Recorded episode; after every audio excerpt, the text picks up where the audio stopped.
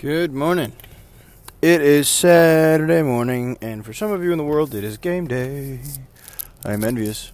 Um, I am still in this lovely blasted tundra that is Western New York, um, as I said before. Um, yeah. Had a pretty decent morning. Good, not great. Um...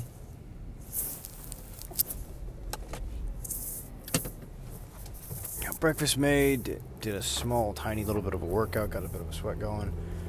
Um, yeah, I don't know whether it's just the um, the weather or whatever, but it's really, I've been bummed the last couple days.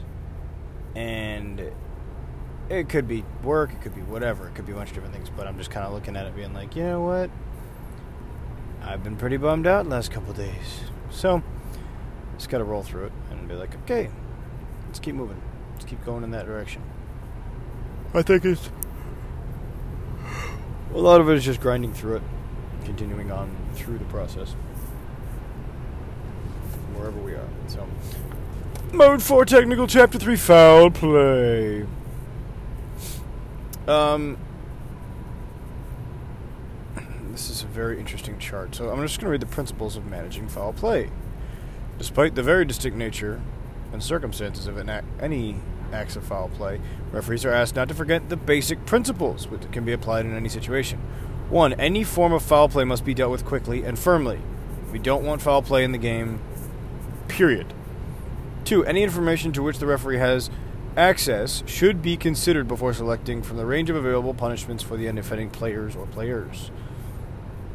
Three, the referee must decide if a specific offense merits immediate dismissal.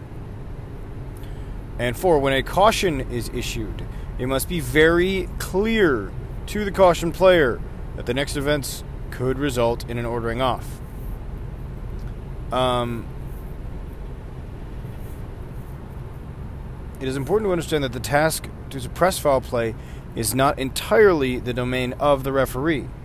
Responsibility for discipline on the pitch also lies with players, captains, coaches, and team management, as well as with the team of match officials. Um, foul play can include obstruction, misconduct, repeated infringements, dangerous play, and unfair play. The sanction for foul play is a penalty kick, which can be in combination with an admonishment, a caution, indicated by showing a yellow card, and accompanied by a ten-minute suspension for a guilty player, or a sending off. So if we read caution, that's a yellow card, and sending off is red card. Um, so, dangerous play. In the law book, dangerous play is always intentional. It occurs when the physical integrity of the game or of one or more players is in danger.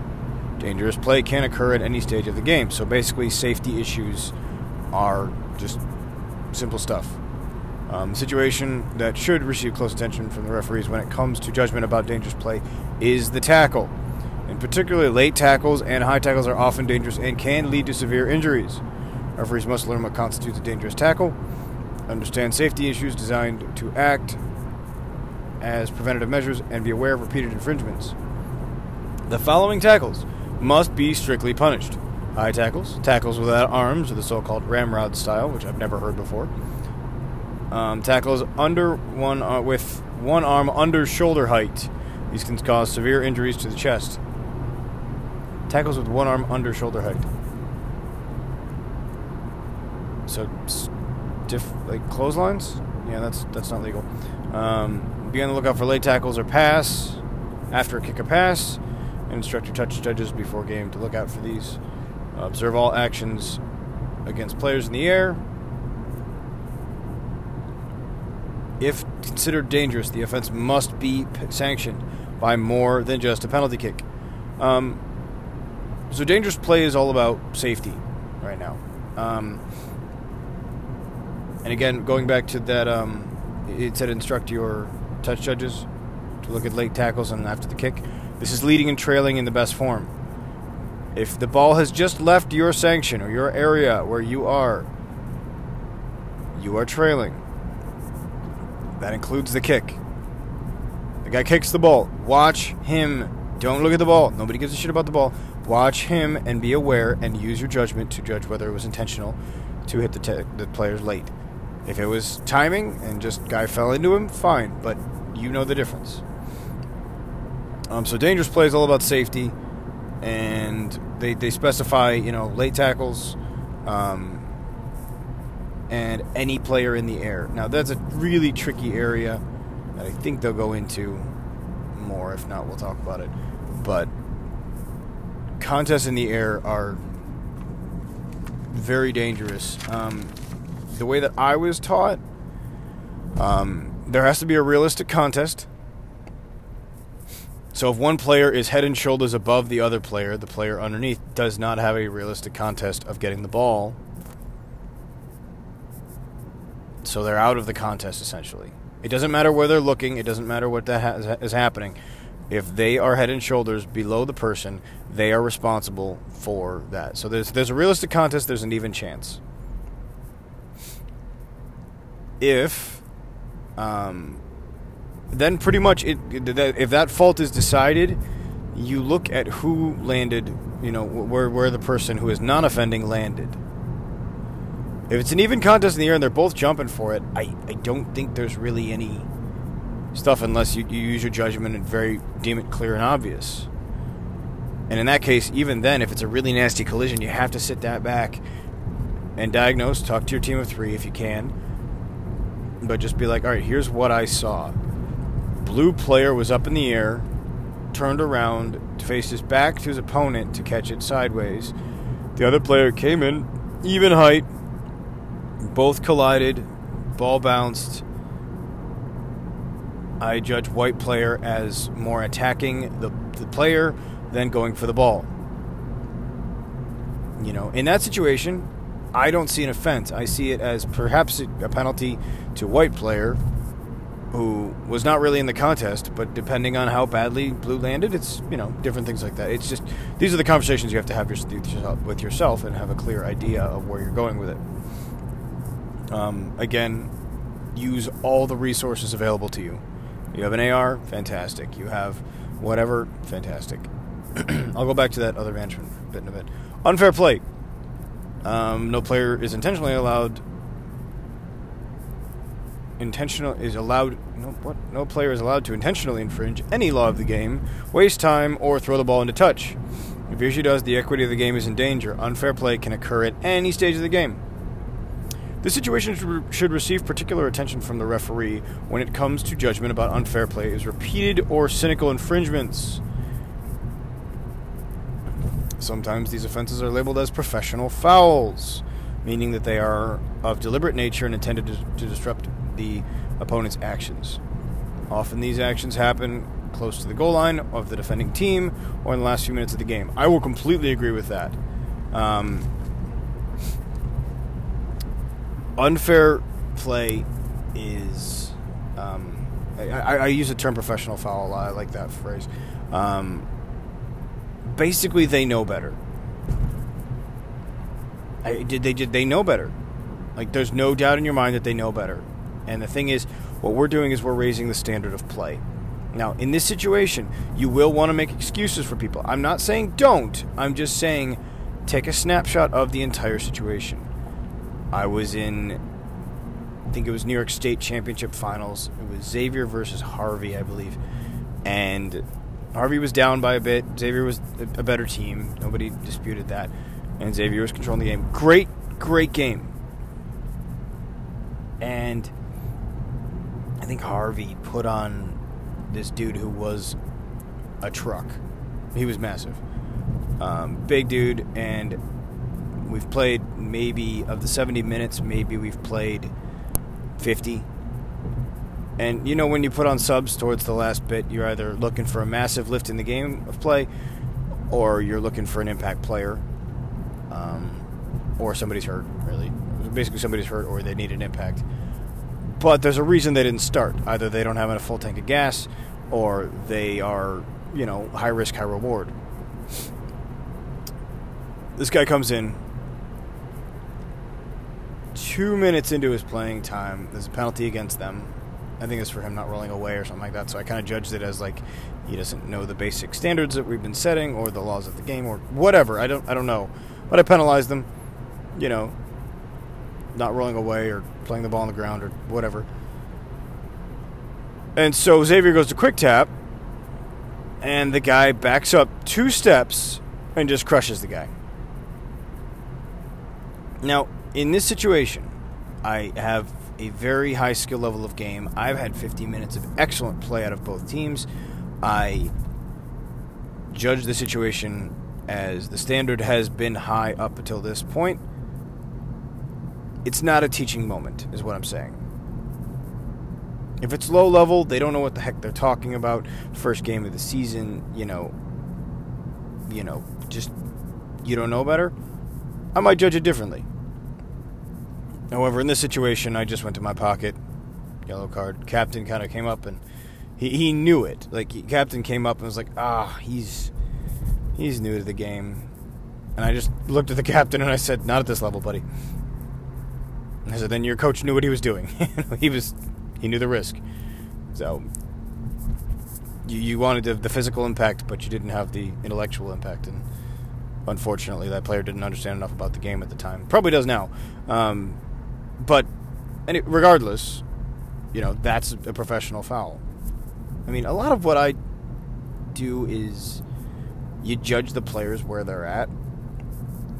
And if you can look at them and see that there's really an ignorance there, then you might have a teaching moment depending on the situation. But, and oftentimes you can do that later.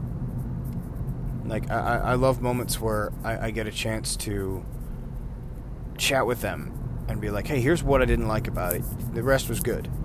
You know, you get to have that moment of, hey, good job on this, but not this way. And, um, and usually players love that amount of that, that extra, you know, bit from you just because it's helping them improve their game. You know, and that that's very important. But you you know what a professional foul is. You know the standard of play. You know what they're doing. And if, you know, you just have to kind of glance at them and judge the intent of the action.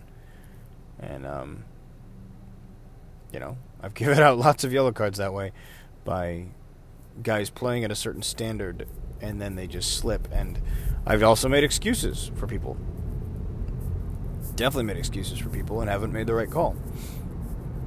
So I, I want you... I think the biggest thing that you can do here is determine what is...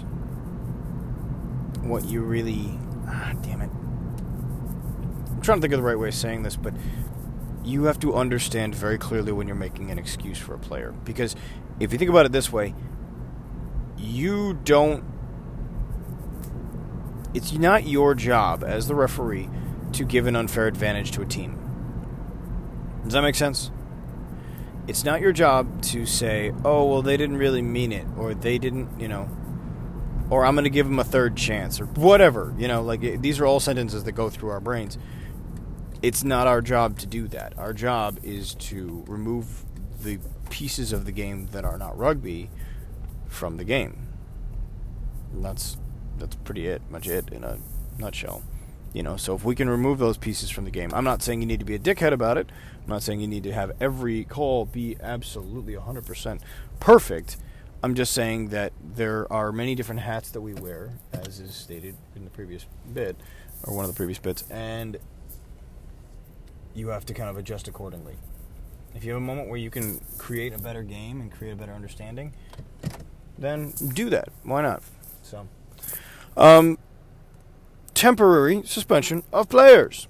If the player must be cautioned and temporarily suspended for ten minutes, indicate the sanction by showing the player a yellow card. The player then has to leave the playing area and must not return for ten minutes.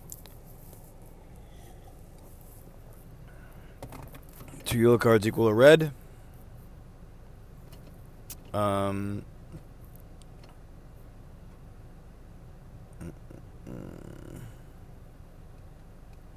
Strictness of refereeing and a disciplined style of playing are needed. If applying the law, you should show coherence and perseverance throughout the game with unfaltering vigilance for the first to the last minute. This is the only way to benefit the team with discipline as opposed to the team without. It is not necessary to apply a grading of sanctions, even if you consider that a player has committed an offense on impulse or an accident of foul play. You must, without previous warning, suspend the player temporarily, and after having shown two or three yellow cards in a match of intense contest, do not hesitate to use the red, scar- use the red card if need be. So, basically it says use your yellow cards. They are a tool. They are meant to be used if deserving. Please do not feel bad about this. This player has entered into the com- ring of combat, and that's the game. Okay? You need to use it as a, hey, here's the situation. You did this. Too many penalties. That's not good enough is what you're saying. Um, so basically the only thing that I take away from this are two yellow cards equal a red card. Um, and you have to have your own understanding of it. Now, um, consistency is important.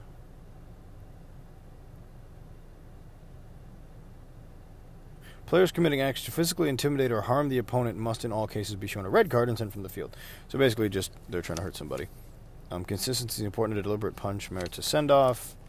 Okay, so the next bit is advantage, which is awesome. Um, so the process with yellow cards is a tricky one, but at the same time, you need to look at it as this is just the game. This is not good enough, and you need to do better. Um... When you're doing it, when you are sending people off, or, or sorry, cautioning them, or giving them a yellow card, there is a level of escalation that goes through your head. Um, usually, with foul play, there is often not. Um, if it's throughout the course of the game, say the team struggles to roll away.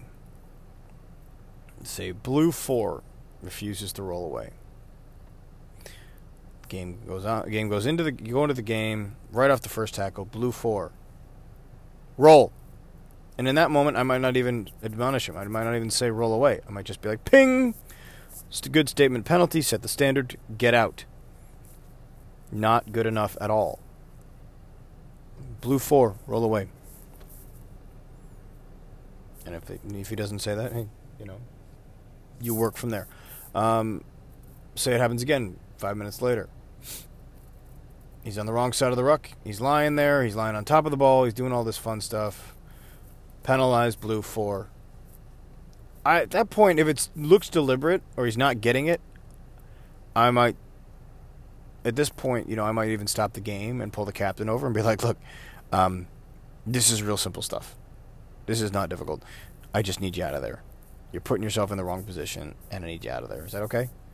Can you do that for me? And hopefully he's like, oh, yeah, absolutely, no problem. If he doesn't understand, I'll be like, Captain, I need you to get through to him. I'm, I'm, it's not happening for me. Um, and usually the captain will be like, okay, we got you. Um, happens again. Then I stop the game again. And just, there's your severe warning. Captain, four. I've asked you to do this. I'm telling you to do this now. Please, I need you to roll away. If you're caught in there again, you're not giving me many options. There will be an issue of a yellow card. You know, and again, I, I, there's different wordings on this. I've been told that you shouldn't say, I will give you a yellow card, but you can strongly, strongly, strongly imply saying you're not giving me many options, which is an intelligent way of saying there's only one road we're going down right now, or something like that. Um... Some referees, you know, depending on different standards, might just be like, all right, second, bang, get off. Um, go figure it out yourself. But again, I must say that it's not your guys' job to figure, to teach them the laws of the game. It is their job to know the laws of the game and to adapt. So, um, I'm sure there's more in there. There's plenty more. There's always more talk about foul play and situational stuff. But understand your standards. Understand your situations, and this is an area where you will definitely go and find feedback and be like, hey, this is the situation. In the moment of foul play, zoom out, use all the things, you're, it, it, all the available sources of reliable, you know, information. Do not use the coaches, do not use the sidelines, do not use whatever. Use your A Rs and your vision, and sometimes it helps to use your A R if they flag foul play and be like, all right, let me just talk through this for a second. Here's what I'm seeing. Bang, bang, bang. here's the situation that I'm thinking. Do you agree? You know, something like that is, is very, very helpful. Sometimes you just have, you don't have an A R. Sometimes you just got to talk it out yourself. So, um, but I am going to work. I'll talk to you guys next week. See you.